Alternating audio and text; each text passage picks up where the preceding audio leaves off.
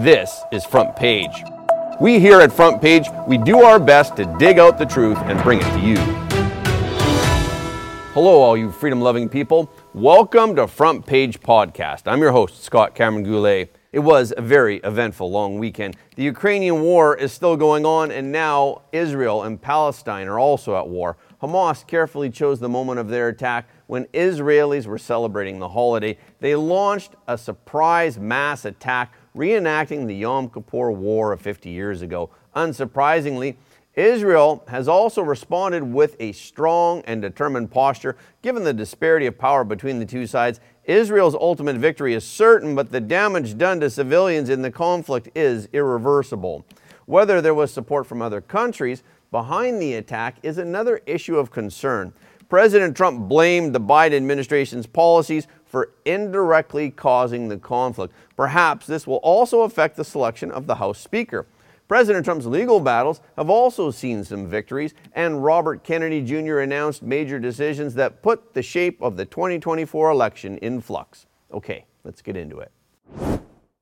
The incident began on Saturday when the Palestinian Islamic resistance movement Hamas launched a massive surprise rocket attack on Israel, and terrorists infiltrated Israel's borders, attacking homes and civilians. At six thirty a.m. local time on Saturday morning, Hamas fired a large number of rockets from the Gaza region into Israel. Most Israelis were still asleep at the time.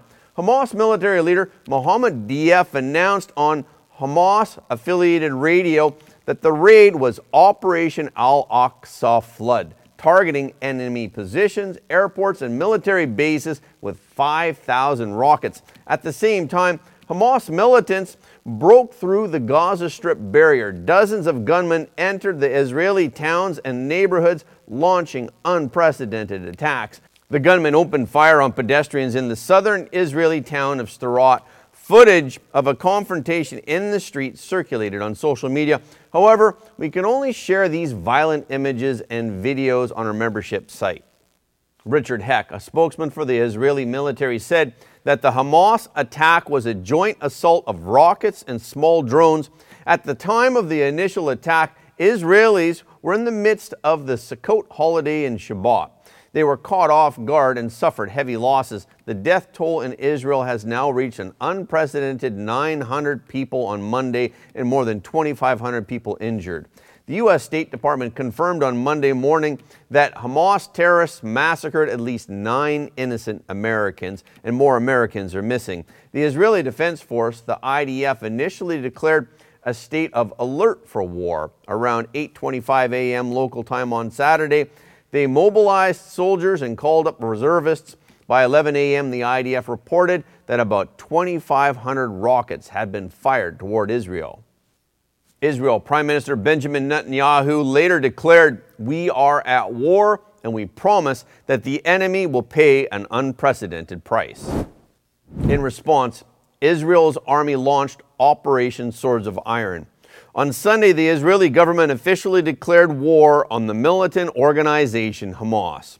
Prime Minister Netanyahu had previously called for a rapid evacuation of the Gaza Strip. He vowed to avenge this black day in Israel's history by reducing to rubble the area where Hamas operates in Gaza. He said, "We will destroy them and will forcefully avenge this dark day that they have forced on Israel and its citizens. All of the places which Hamas is deployed, hiding, and operating in that wicked city Gaza will turn them into rubble." Major General Ghassan Elian, who serves as Israel's military's top liaison to the Palestinians, said that Hamas has opened the gates of hell due to its deadly attack.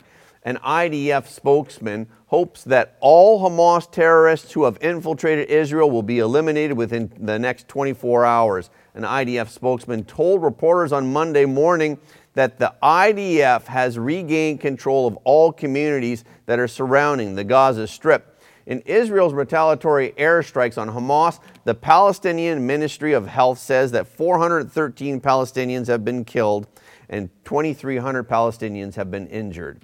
The Israeli Air Force said that its jets attacked the compound of the head of the intelligence department of the Hamas terrorist organization, and they said it would continue to strike other terrorist targets in the Gaza Strip. The I D F also released aerial footage of the operation. Israeli Defense Minister Yoav Gallant ordered a full siege of Gaza on Monday, saying that the authorities would cut off electricity and prevent food and fuel from entering. He said, "We are setting up a complete siege of Gaza. No electricity, no food, no water, no gas. Everything is closed. We are fighting human animals and we are acting accordingly." In response to the Israeli airstrikes, Hamas fired another one hundred twenty rockets at southern Israeli cities and claimed to have massacred four Israeli hostages. The Israeli army has, moreover, extended its search beyond Gaza. Israel will put pressure on Qatar and other countries. Currently, Hamas chief Ismail Haniyeh lives in Qatar. He was the one who named the weekend attack Operation Al-Aqsa Flood. Yahya Sinwar, the leader of Hamas in Gaza, was the second most powerful member of Hamas. Sinwar was also a key target of Israeli death squads. I D F spokesperson Rear Admiral Daniel Hagari warned on Monday, "Yahya Sinwar is the commander of the campaign and he is a dead man."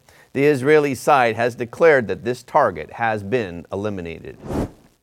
President Trump condemned the attacks and he stated that Israel has every right to defend itself. President Trump's statement reads, "These Hamas attacks are a disgrace and Israel has every right to defend itself with overwhelming force."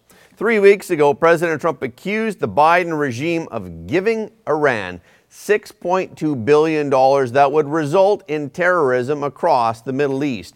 President Trump has brought up the subject again, saying that U S taxpayer money helped fund these attacks by Hamas. President Trump's statement also said, "Sadly, American taxpayer dollars helped fund these attacks, which many reports are saying came from the Biden administration."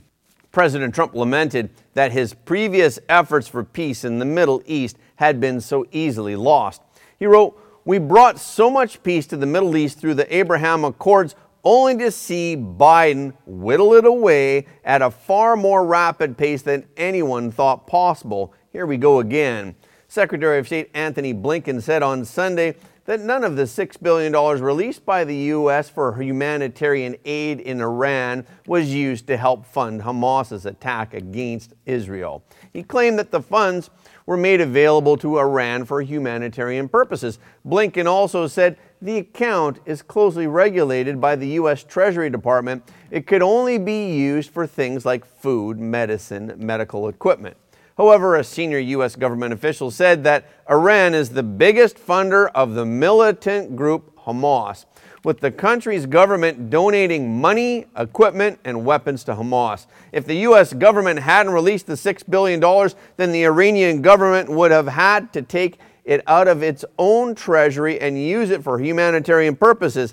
Either way, the U S money helped the Iranian government to save a huge amount of money, which made it possible for Iran to support Hamas. Of course, the U S official also said that it was impossible to say whether Iran played a key direct role in the attack on Israel, but Hamas spokesperson Ghazi Hamad said in an interview with the B B C that the organization had the support of its ally Iran in launching the raid. Earlier, a senior advisor to Iranian Supreme Leader Ayatollah Khamenei confirmed that Iran provided support for the attack, but he did not give details. The Iranian Foreign Ministry issued a statement saying that the attack on Israel by its ally Hamas on July seventh was an act of self-defense by the Palestinians. Palestinians are also publicly calling on other Muslim countries to support them in defending their rights. The turmoil in the Middle East will inevitably have an impact on the world situation, especially given the importance of Middle East oil. Oil prices rose four percent on Monday, October ninth, as global stocks mostly fell. Meanwhile, shares of weapons makers and military contractors soared, and shares of travel and leisure companies such as airlines and cruise ships plummeted. But it's too early to say what the economic impact might be. What we are seeing is that it is already having an impact on U S politics. The U S has begun to actively discuss providing military assistance to Israel. President Biden told Israeli Prime Minister Netanyahu on a conference call on Sunday that the U S is providing more aid to Israel. Defense Secretary Lloyd Austin said on Sunday that he has ordered the U S S Gerald R. Ford Carrier Strike Group to the eastern Mediterranean in order to prepare for assistance to Israel. Therefore, pressure on federal House Republicans to elect a new speaker has increased even more. With the speaker's chair empty, the House of Representatives is unable to do its work. Congress cannot approve new aid until a new speaker is elected. Two candidates are running to replace McCarthy: Majority Leader Steve Scalise and House Judiciary Committee Chair Jim Jordan. Jordan won the coveted endorsement of President Trump, but Scalise has his own loyal supporters also. Meanwhile, another group of lawmakers still support McCarthy. House Republicans are expected to meet in a closed-door session to hear from candidates for Speaker and to vote on the nominee on Wednesday. The process could take several days if the views of Republicans who have a slim majority cannot be unified. Kevin McCarthy changed his previous announced stance on not running for Speaker, and he said on Monday that he would be willing to be a consensus candidate for Speaker if House Republicans can't decide who will serve. When asked if he would take the job if there were a majority vote to reinstate him as Speaker, McCarthy said, "Look, whatever the conference wants, I will do. I think we need to be strong. I think we need to be united." District Court Judge Tanya Chutkin has partially granted a request made by President Trump's lawyers to be allowed more time to file motions in the twenty twenty election case before the March twenty twenty-four trial date. President Trump's legal team filed court papers last week, hoping for more time to prepare for the arguments made by special counsel Jack Smith, despite President Trump's request for a sixty-day extension of the deadline for filing pre-trial court motions. Judge Chutkin allowed only a two-week extension. Considering Judge Chutkin's previous far-left hard line, this order is a surprise indeed. The judge also granted the Trump legal team's request to object to classified evidence in the case, but she largely rejected a request from Trump's lawyers to postpone the trial deadline. She also denied President Trump's request to provide declassified versions of some of the court documents that were submitted by the government regarding classified evidence. Last week, President Trump's team filed a motion that sought the dismissal of the case, citing what they described as immunity. Judge Chutkin has not ruled on that dismissal motion, and the special counsel lawyers have not responded either.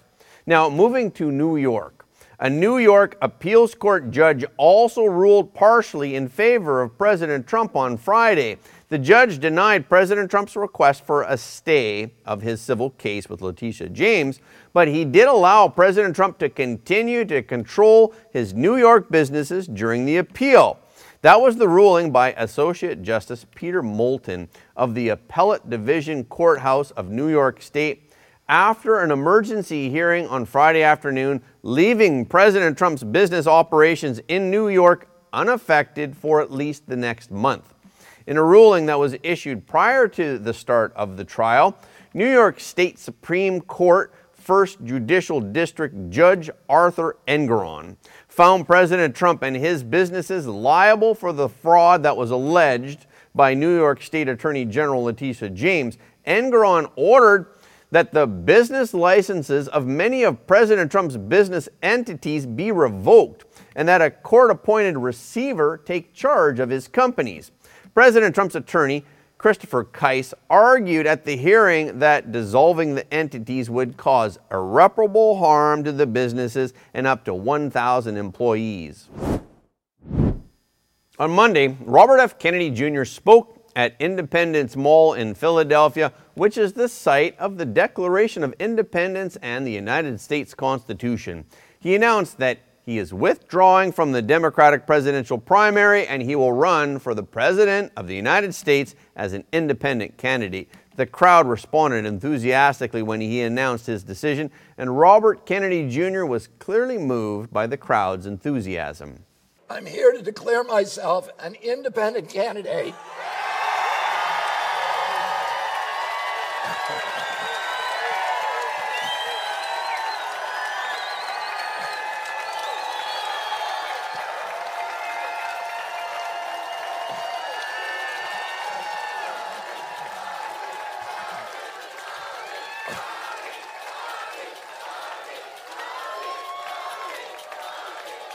Kennedy said that Americans are in a high state of discontent, and he stated that he was independent of any corporation, the media, and the two major political parties.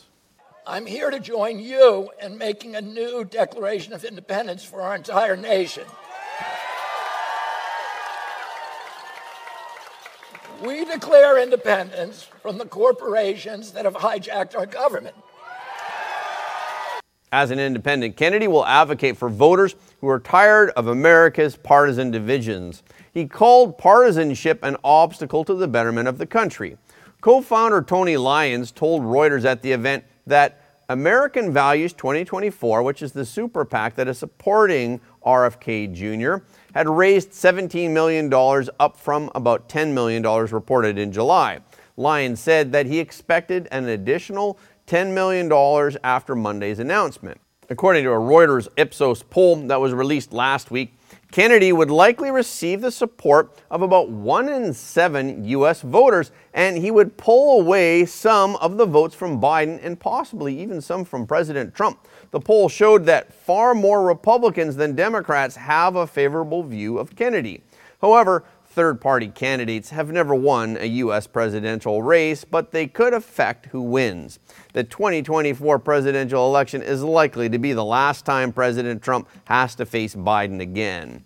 Kennedy's statement on Monday may complicate that race. And that's a wrap for this episode. Thank you so much for your support of Front Page. Please remember that every like, comment, and share helps more people to see the truth. We've also heard from many of our viewers that they don't get notifications of our videos anymore from YouTube. So please follow us on Telegram, Gab, Getter, True Social, Twitter, and on Ganjing World for the latest updates. Okay, this is our show for today. Thank you so much for tuning in. If you like what you heard today, please don't forget to like this video and share it with your friends and family, because everybody deserves to know the truth. Again, thank you for watching Front Page, and we will see you next time. Okay, this is our podcast for today. Thank you again for listening to Front Page Podcast. For more exclusive in-depth content, please go to front page show dot com.